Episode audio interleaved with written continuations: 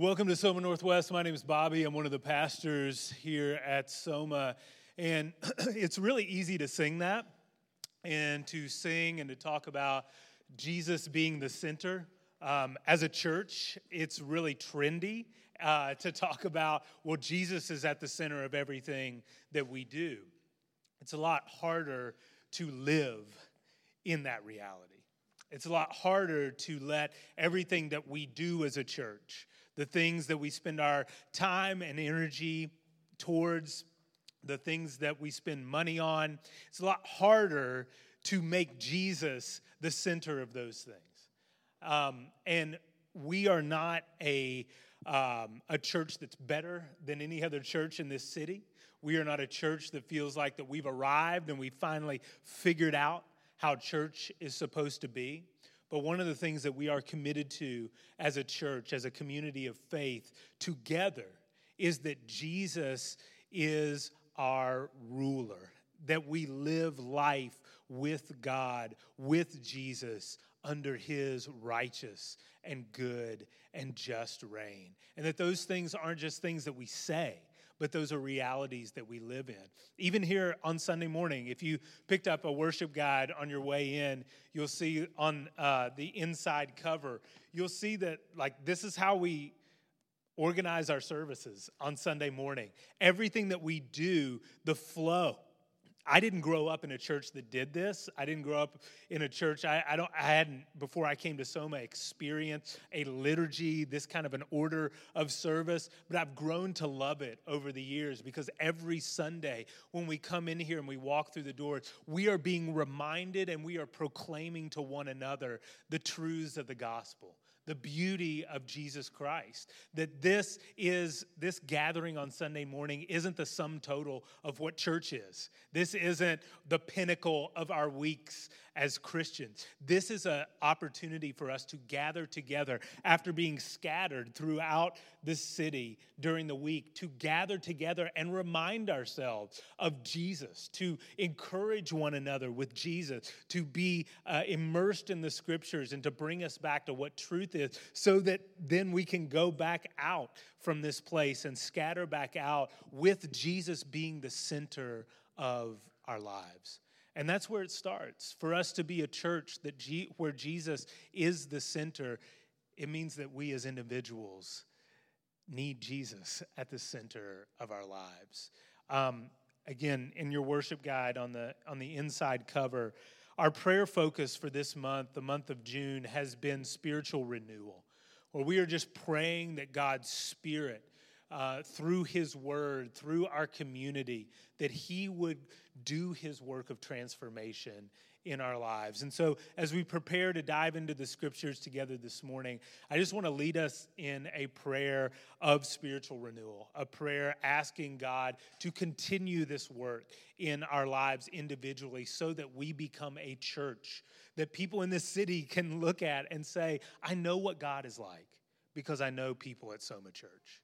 I know who God is because I have relationship with people at Soma Church who are broken, who are messed up, who, as Deb said, carry a lot of bad decisions and bad choices week in and week out, but they, but people in whom God is at work.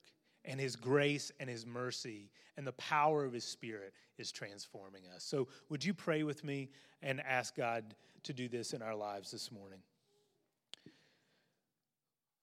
Lord Jesus, we come to you and we humbly acknowledge this morning that so many other things vie for our affection, so many other things vie for our attention, that it's so easy to get caught up in our own world, in our own life, the things that matter to us. And you become just a consultant. You stand on the outside of our lives, and we go to you when we need you. We consult you when we have tough decisions to make. But week in and week out, we are at the center of our lives. We confess that this morning.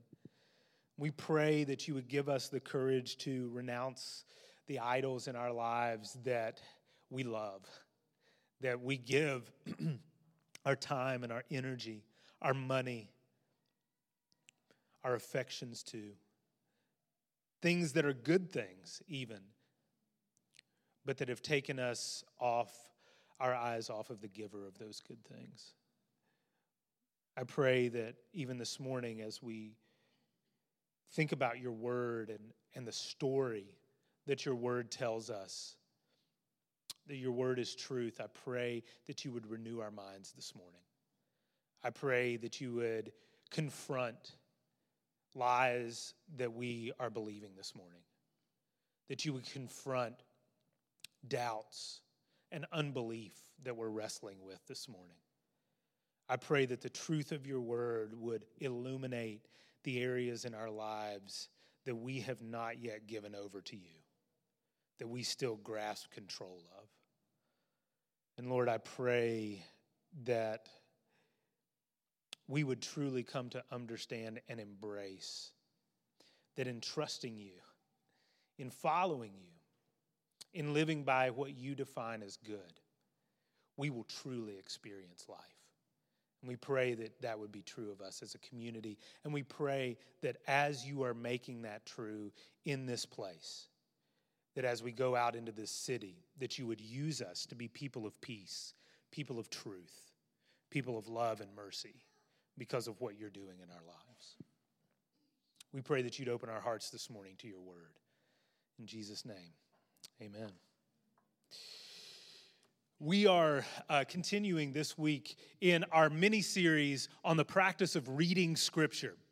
It's part of a larger series that we've been, uh, and a larger focus of our church this year on spiritual formation. And I just want to remind you, we have a lot of great resources on our website, somaindy.com. You can go to that website, you can click on the series tab at the top of the page, and you will find um, teachings that we're doing from all three congregations. You'll find uh, podcasts blog posts. There's a spiritual formation plan there that you can take and adapt that will help you. Uh, if you're like me, I need some discipline, I need some structure. Um, sometimes I tend to be way too organic in the way that I approach uh, my spiritual formation. And so there's a spiritual formation plan that you can take and tailor that you can um, challenge yourself in, in some of these practices. But when we talk about spiritual formation, and I, I want to make sure that I say this every Sunday because it's so easy for us to forget, it's so easy for us to import our own ideas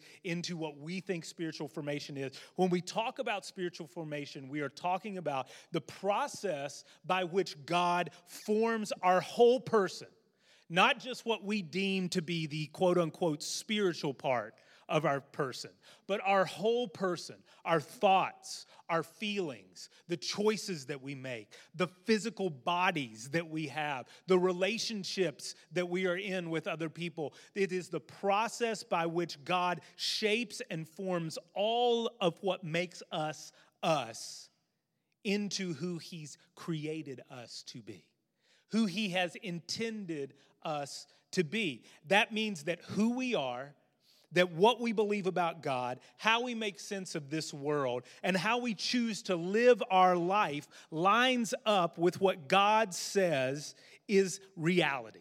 His definition of reality. And that's what we talked about last week that the definition of truth is reality.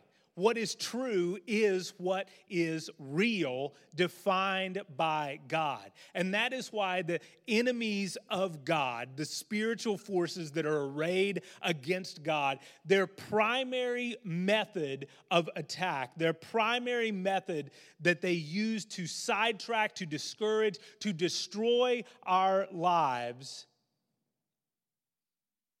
is to make us question to put doubt, to make us concerned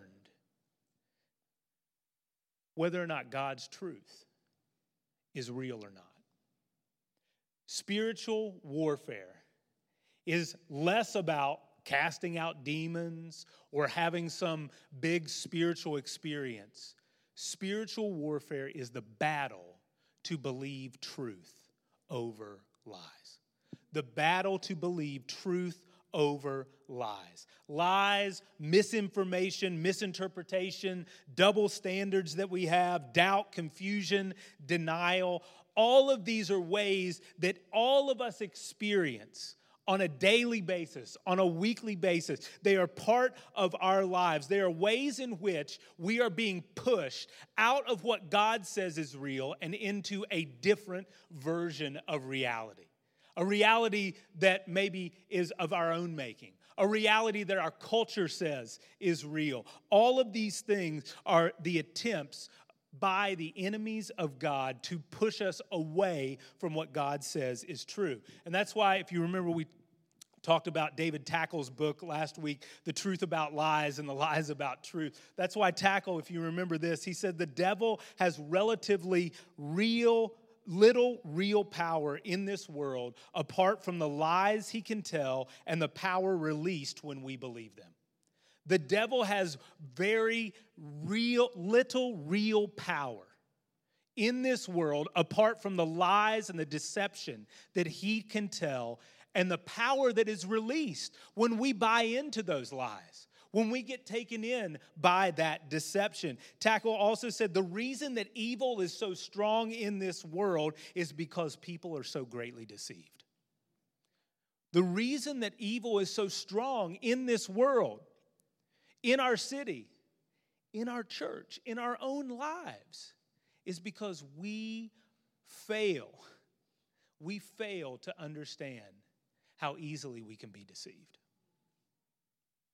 That's why, in large part, the work that God desires to do is to get His truth in us so that He can transform us. To get His truth in us so He can transform us. And again, Jesus prayed this in John 17, verse 17, he prayed to his Father on behalf of his disciples, and by extension, you and I, sanctify them, transform them by the truth. Your word is truth. We live within a reality that is defined by God, a reality that's made clear through the scriptures. The scriptures tell us the story of what is real. It is one book made up of an Old and a New Testament.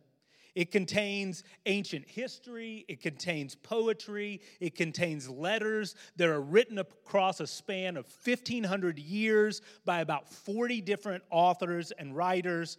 Despite that incredible diversity in genre, in genre and contributors, the Bible shows a remarkable unity a remarkable unity within itself because the scriptures provide us a master narrative, one plot line weaving the different books and stories together into one big overarching story. And so this morning, we're not going to nerd out on the Bible. We're not going to get in, you know, we're not going to satisfy that that for us this morning. Instead, what I want us to see together is that the scriptures are the true story of the world. Last week we talked about the scriptures being the true story of the world. And so this morning, I want us to see that it's the true story of the world. And I'm going to explain that here in a second. But the scriptures were written in specific times and places, but provide us with a unique vision for universal history, a coherent story of all things from beginning to end. And at the center of this story that we just sang is Jesus.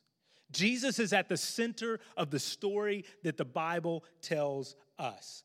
Jesus, who came in the flesh to reveal God's purposes for this world, and through whom those purposes are being carried out.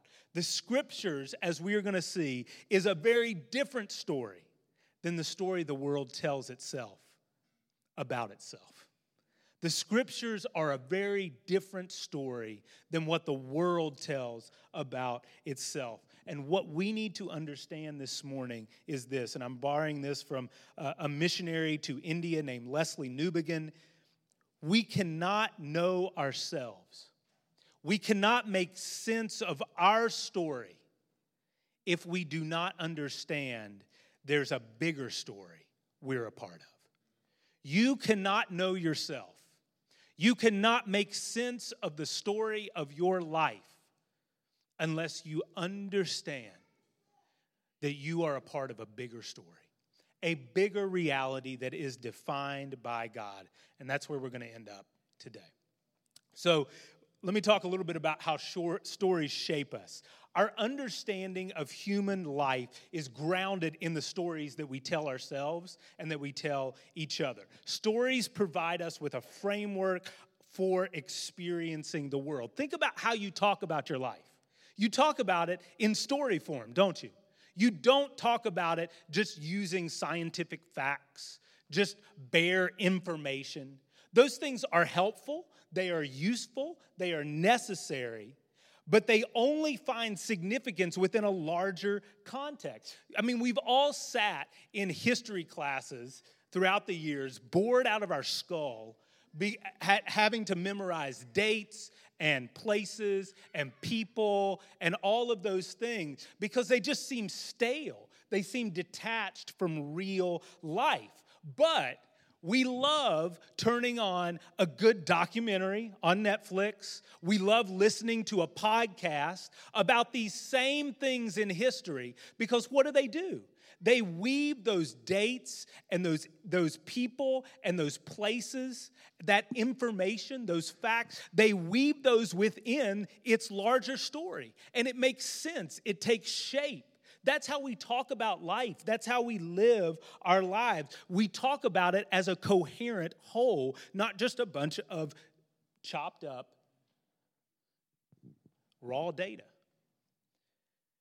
Those of us in this room who are of a certain age probably remember where you were on June 17th, 1994, when footage came on the TV of a white Bronco driving down a Los Angeles freeway being chased by police. I was in the living room of the house I grew up in. I was watching the NBA Finals, the New York Knicks versus the Houston Rockets.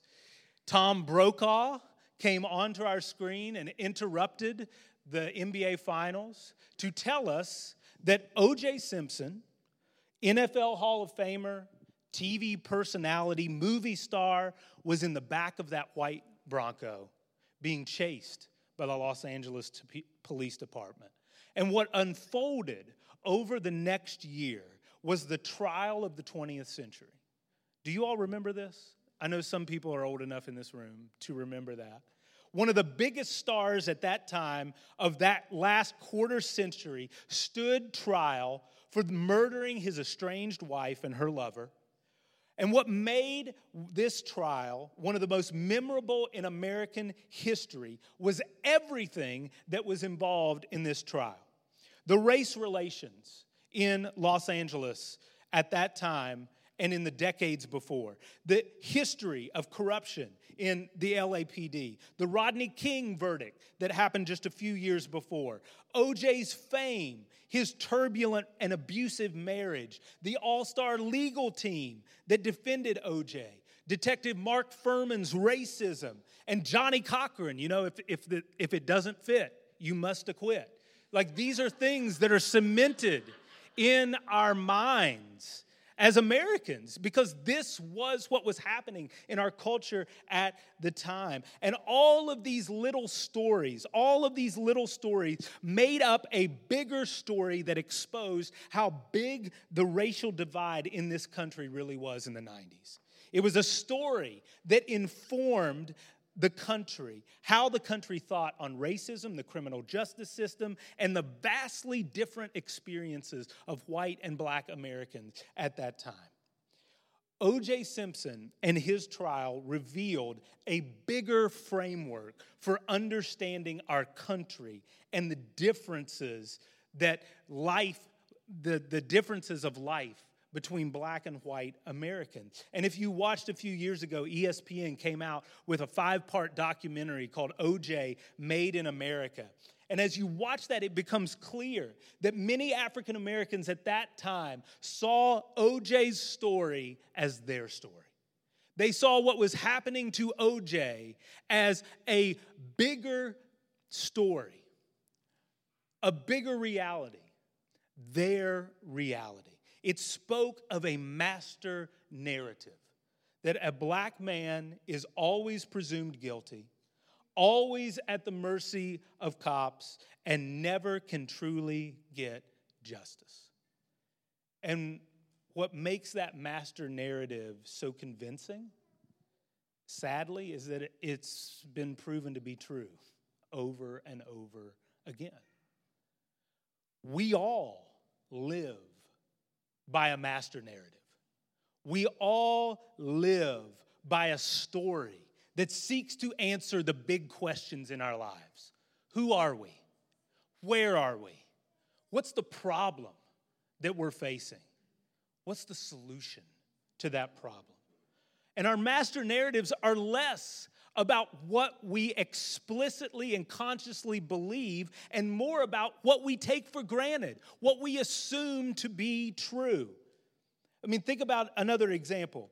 In our culture here in America, if you hear somebody say, you need to be true to yourself, that makes sense to us, right? I mean, that seems like good wisdom. That seems like common sense. We hear that all the time. It makes sense to us. But if you were to talk to a Japanese man or a Japanese woman and say the same thing to them, you need to be true to yourself, they would probably look at you and say, that doesn't make any sense. Why would I be true to myself when I have a family? When I have a community? They are much more important to my life than being true to myself. But being true to ourselves as Americans it speaks of a bigger master narrative, a story that we all just unconsciously live by. It makes sense to us because we live in an individualistic culture that, that glorifies autonomy, that the, the height and the pinnacle of our lives, the things that, that we are told, the thing that we are told to reach for above everything else is personal satisfaction, personal fulfillment, being true to ourselves. That's the rugged individualism of America. That's our DNA. That's the master narrative of our culture, but it's different if you go to other cultures around the world. Here's the point What is our master narrative? What is the story that you live your life by? When we talk about what is true, what's the framework? Through which you decide what is true in your life. Your decisions, your relationships, your jobs, where you live, your education, all the things that matter to us. What is the story that informs those things? It is possible to have Christian beliefs and live by a totally different story. It's possible for us to have Christian beliefs and yet live our lives being controlled by a completely different story. To live within the biblical story is to live our lives with the answers to those questions Who am I? Where am I? What's the problem here? And what is the solution to this problem? And so, over the next few minutes, I want to walk us through that story. I want to walk us through what Scripture says, the truth, the reality that God has given us. And I want us to see this story take shape. And so I want you to hang with me here. We're going to cover a lot of ground in a short amount of time. Uh, you don't have to turn to these passages as I'm reading them, but I, in each one of these um, plot twists, that we encounter here, I want you to write down the scriptures. And I want you to go back and I want you to look at these on your own because what we are going to see is that there is one thread that weaves all of this story together. All of the seeming random dates and times and places and weird cultural things and things that make no clue, that, that make no sense to us as 21st century Americans, we are going to see that there is a thread that runs through. There is a story that connects all of these little ones, and we want to start at the beginning in Genesis 1 and 2. And we see from the beginning that God steps into chaos, He steps into darkness and creates a beautifully ordered world full of life. And we read in Genesis 1 27 and 28. So God created mankind in his own image. In the image of God, he created them. Male and female, he created them. God blessed them and said to them, Be fruitful and increase in number, fill the earth and subdue it, rule over the fish of the sea and the birds in the sky and every living creature that moves on the ground the pinnacle of God's creation. He makes man and woman human beings in his image. And they are to be one flesh together, to represent him, to show his image, that beautiful unity within diversity. Not sameness, but two, a man and a woman that are different coming together and showing the beautiful unity and diversity that God has with Himself. And God commissions them with the task of multiplying and filling the earth. Multiplying and filling the earth with more image bearers, more people that represent who He is. And He tasks them with overseeing and ruling this world on His behalf. And God steps back and says that all that He has made is good because this was His intent for human beings to take care of this good world, to develop this world of potential that God had given them, and to live in harmony with Him and with each other. But as we looked at last week, we move into Genesis chapter 3. And humans are faced with the choice between good and evil, trusting God's wisdom or grasping for their own autonomy, defining good and evil on their terms. And in this, a mysterious character enters the story. God's most powerful adversary comes to the human beings that God has created in his image, and he deceives and entices them to mistrust God to doubt God's goodness. As Deb said, to see all the other trees in the garden that God had provided, and yet focus on the one that he said was off limits. And we read in Genesis chapter 3, verses 6 and 7 when the woman saw that the fruit of the tree was good for food and pleasing to the eye, and also desirable for gaining wisdom, wisdom, she took some and ate it. She also gave to her husband who was with her, and he ate it. Then the eyes of both of them were opened, and they realized they were naked. So they sewed fig leaves together and made coverings for themselves. The consequences of their disobedience were disastrous. A fractured relationship with God and with others and with the earth. And from this point on, pride and violence reign. The curse of sin affects everything. And you know, God could have obliterated it all at this moment. He could have wiped everything out and started all brand new, created everything new again, but in His mercy, He promises that redemption will come and that He will restore everything. And we read in Genesis 3:15, God curses the snake, his enemy, and he says, I will put enmity between you and the woman, and between your offspring and hers. He will crush your head, you will strike his heel. This is the first time in the scriptures that we see this promise that someone will come to defeat evil to defeat the enemies of God. And this leads us a few chapters later to Genesis chapter 12. God begins to set in motion this plan to restore his blessing to every nation of the world, the whole world. And he does that by making a covenant with a man named Abraham and his family. And we read in Genesis chapter 12, starting in verse 1 the Lord said to Abram, Go from your country, your people, and your father's household to the land I will show you.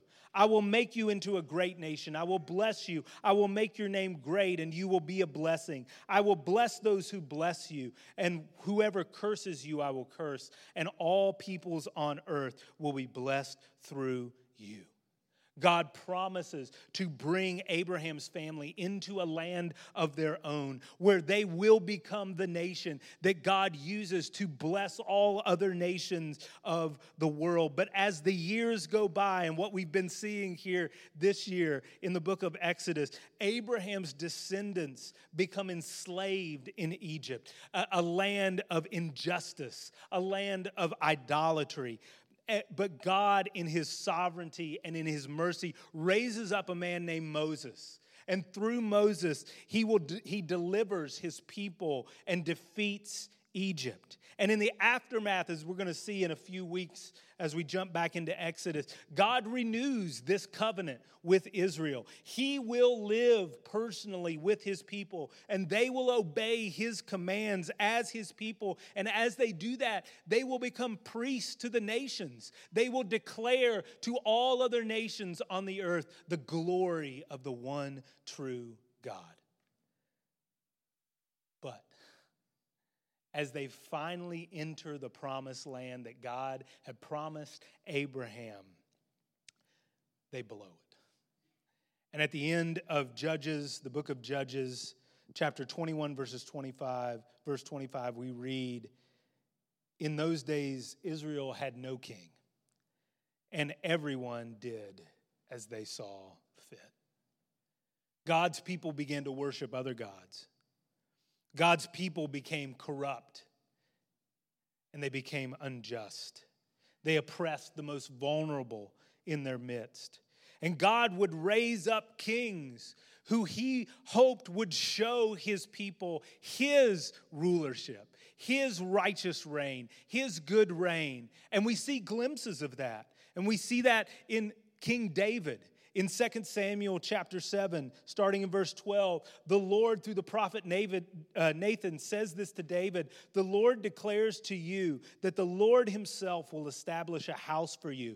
When your days are over and you rest with your ancestors, I will raise up your offspring to succeed you, your own flesh and blood, and I will establish his kingdom. Skipping down to verse 15, my love will never be taken from him as I took it away from Saul, whom I removed from before you. Your house and your kingdom will endure forever before me. Your throne will be established forever. God raises up kings to show that his kingdom is good, that his kingdom is just, that he is the righteous king. But even their best kings, including David and then his son Solomon, they fail to live up to this. And gradually, God's people begin to move further and further away from God. They become the idolatrous and unjust nations like everyone else around them. And God, just like with Adam and Eve, removes his people from their land. He uses the other nations surrounding them to conquer them, to carry them off into exile, to discipline them for not loving him and serving him in the way that he desired. And you have to ask at this point, where is there hope for God's people? Because time and time again, they screw it up. Time and time again, God gives them chances to follow Him, to serve Him, to reject other gods, to, to reject other ways of life, and to follow Him with all of their heart. And over and over and over again, they reject. But in the midst of all of this, we see that there's a vocal minority. There are prophets speaking up throughout this dark and turbulent time. Prophets who speak to God's people on his behalf, warning Israel of God's judgment and his discipline, yet also looking forward in hope to God's promised redemption and restoration, the thing that he has been promising since the beginning. Prophets like Isaiah wrote in Isaiah 53 6 that we all, like sheep, have gone astray. Each of us have turned to our own way, and the Lord has laid on him the iniquity of us all, the sin of us all. That someday there will be someone who will take our sin, who will take our sin, who will take our iniquity.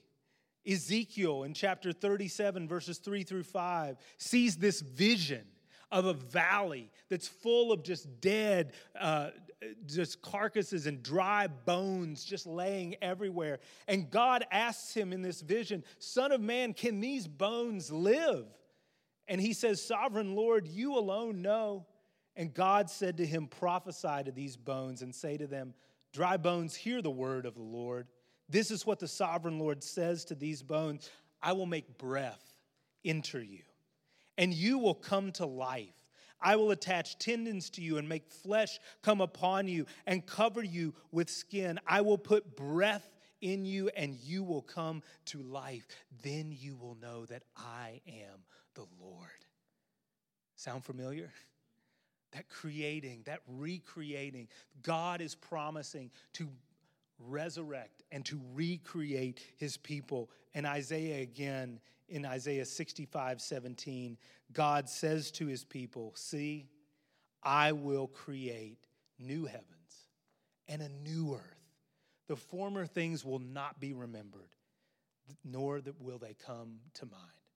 God is promising his people all that you experience, all your reality, all of the sin, all of the death, all of the crud of this world that is marred by evil. One day that's not going to be. But as the storyline of the Old Testament ends, these tensions are still unresolved. God's people are still picking up the pieces. God's people are still experiencing other kingdoms and nations coming in and conquering them and ruling over them. These prophets spoke words of hope that God would live among his people again, that God would bless the nations of the world through him, but they're still waiting. When will God do this? How will he do this? And for 400 years, God is silent. God is silent, and his people wait. Enter Jesus, Emmanuel, God with us. Listen to what Old Testament scholar Tim Mackie writes about the Gospels. The Gospels in the New Testament present Jesus as the resolution to all the conflict of the Old Testament. They claimed that he was the very love of God become human and the embodiment of divine mercy. They claimed that Jesus was the kind of human we were all made to be, but perpetually failed to be. Furthermore, they claimed that Jesus was the faithful Israelite who would fulfill God's promise to return divine blessing to all the nations through Abraham that Jesus stands at the center of this story as being the centerpiece, as being the God's solution to all of the things that have happened so far. God's promise, his answer to all of the things that his people have looked forward to. And that's why Jesus comes in Matthew chapter 4 verse 17 preaching and announcing, "Repent for the kingdom of heaven is at hand." That life with God under the rule of God is available now. That Jesus in his teaching and in his very life, came not as a king, not as a general, but remember what Isaiah says in Isaiah 53 as a servant. Jesus talks about that in Mark chapter 10, verse 45. For even the Son of Man did not come to be served, but to serve and to give his life as a ransom for many. Jesus would display what life with God under the rule of God was really supposed to be. He was more than a teacher, he was more than a good example because Jesus came to confront sin, to confront death. He was God in the flesh. And he would defeat sin and defeat death through his own death and through his own resurrection. And he would give life to all those who would put their faith in him. In Luke chapter 24, Jesus, after he has risen from the dead, gathers his disciples together and he says, This is what is written the Messiah will suffer and rise from the dead on the third day, and repentance for the forgiveness of sins will be preached in his name to all nations, beginning at Jerusalem. You are witnesses of these things. I am going to send you what my Father has promised, but stay in the city until you have been clothed with power from on high. And that's what we see as we enter into the book of Acts and all of the letters in the New Testament is that God sends his spirit. his power and his presence, to be with them and to be in them, to go out as witnesses, empowered by God, to share this good news that life with God, under the rule of God, is available to all mankind. And the Holy Spirit through, or excuse me, Jesus appeared to his friends multiple times in the flesh, and he sent them out with this mission. And this Jesus movement that began to multiply and to spread became a multi ethnic, international movement across the, glo- across the known world at that time. It flourished, especially among communities of poor and marginalized people. Listen to Acts chapter 2, starting in verse 42. They devoted themselves, speaking of the church, to the apostles' teaching and to the fellowship and to the breaking of bread and to prayer. Everyone was filled with awe at many signs and wonders performed by the apostles. All believers together had everything in common. They sold property and possessions to give to anyone who had need. Every day they continued to meet together in the temple courts. They broke bread in their homes and ate together with glad and sincere hearts, praising God and enjoying the favor of all people. And the Lord added to their number daily those who were being saved. They were communities marked by mutual love and generosity. They were communities that were marked by gathering together regularly to celebrate and to remind each other, just like we do here, of this new way of life. They ate together, they worshiped together, they lived life with God together. A large part of the New Testament is made up of these letters to these churches, written by apostles, leaders appointed by Jesus. And these letters were to encourage and challenge and to instruct these people to participate in the kingdom of God in their first century world. The entire New Testament presents Jesus as the only hope, the only way forward for all humanity. His followers, including us, continue to look forward to the day when he will finish what he started conquering evil, conquering death once and for all, and fully establishing his rule and reign on the earth. And as the scriptures, the story of the scriptures come to a close, that's what we see. Jesus confronting the powers and the forces of his enemies, removing them from this world and making all things new again. And those from all history who have put their faith in Jesus Christ as Lord will be welcomed into this new world. Revelation 7, verse 9. After this, John says, in his vision, I looked, and there before me was a great multitude that no one could count from every nation, tribe, people, and language, standing before the throne and before the Lamb. They were wearing white robes and were holding palm branches in their hand. And they cried in a loud voice Salvation belongs to our God who sits on the throne and to the Lamb and life will be as God intended it to be forever and ever and ever. Human beings living in perfect harmony with each other and with God, and taking care and ruling over the beautiful and good world that God has made for us. And the book of Revelation comes to a close in chapter 21 with these words Then I saw a new heaven and a new earth for the first heaven and the first earth had passed away, and there was no longer any sea.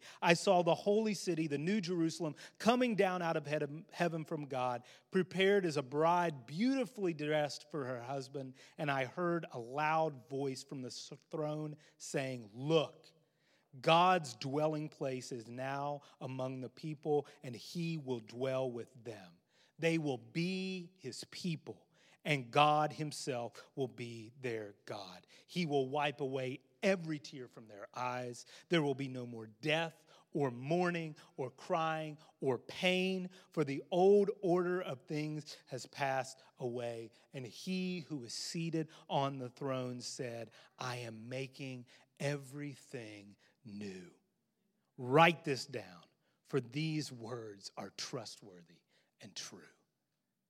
We see this come back full circle. What God had intended this world to be, God will make it to be in the end. And that is what we will experience forever and ever and ever. This is the master narrative of God. This is the story of God, the thread of creation, fall, redemption, restoration. We see it over and over and over again throughout the scriptures. And we live in that today. We live within this story. Knowing the Bible isn't simply about putting information in our heads. Knowing the Bible is for transformation. When we step back to look at this master story that God has written, the reality that we live in, the big picture that we're a part of, we see it pointing to one thing God's glory in Jesus Christ over and over and over again. And when we read all of these different smaller stories of Scripture, we read them in light of the bigger story of Jesus Christ. And that's what we try to do here on Sunday morning in our teaching. Each Sunday, as we try to connect everything back to this big story. Where does this fit? How do we see Jesus here? How do we see what God is doing and his plan from the beginning of time to bring all things under Jesus Christ and to give him glory? Because knowing God through Jesus and being transformed in the image of Jesus through the Spirit is the point of the Christian life. That's what we're here for. That's what we're a part of. That's what we're committed to. Living within this story for us this morning is to see Jesus in the scriptures, which is used by the Spirit to make us like Jesus. When we see Jesus in the scriptures, the Spirit begins to transform us into the image of Jesus the men and women that God created us to be. I know that was a lot. And I know that took a lot of time, and that was a, a 30,000 foot flyover. But it's important for us to know this story because everything in our lives happens in this context. Everything that we make sense of in this reality that we are living in points to this bigger reality that God has given us. And so every time we open the scriptures, every time we crack open our Bible, we can know where we're at.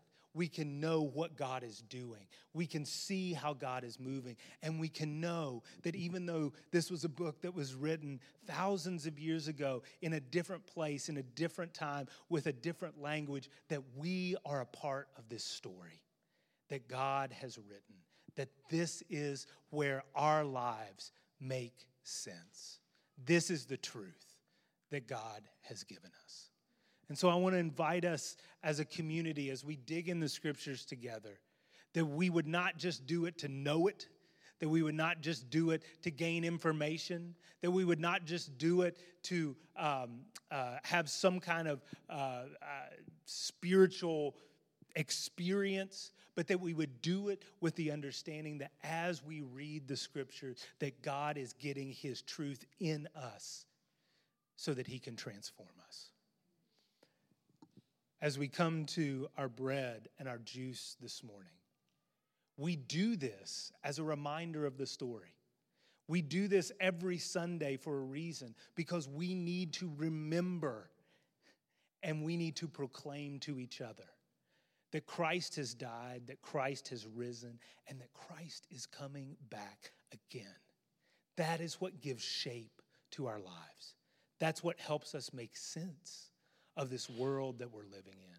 And so, if you are a follower of Jesus this morning, I encourage you to come, take a piece of bread, dip it in the juice, to remember Jesus and to proclaim it not only to yourselves, but as we do it together, we are proclaiming Him until He comes back.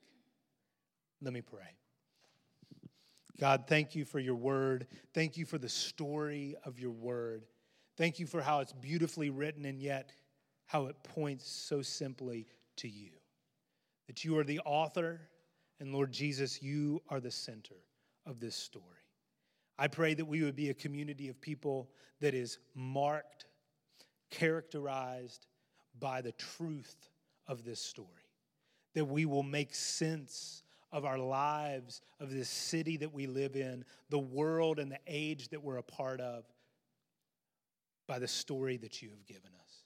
I pray that we would not try to write our own stories and define our own reality, God, but we would trust that what you say is true and that you are good.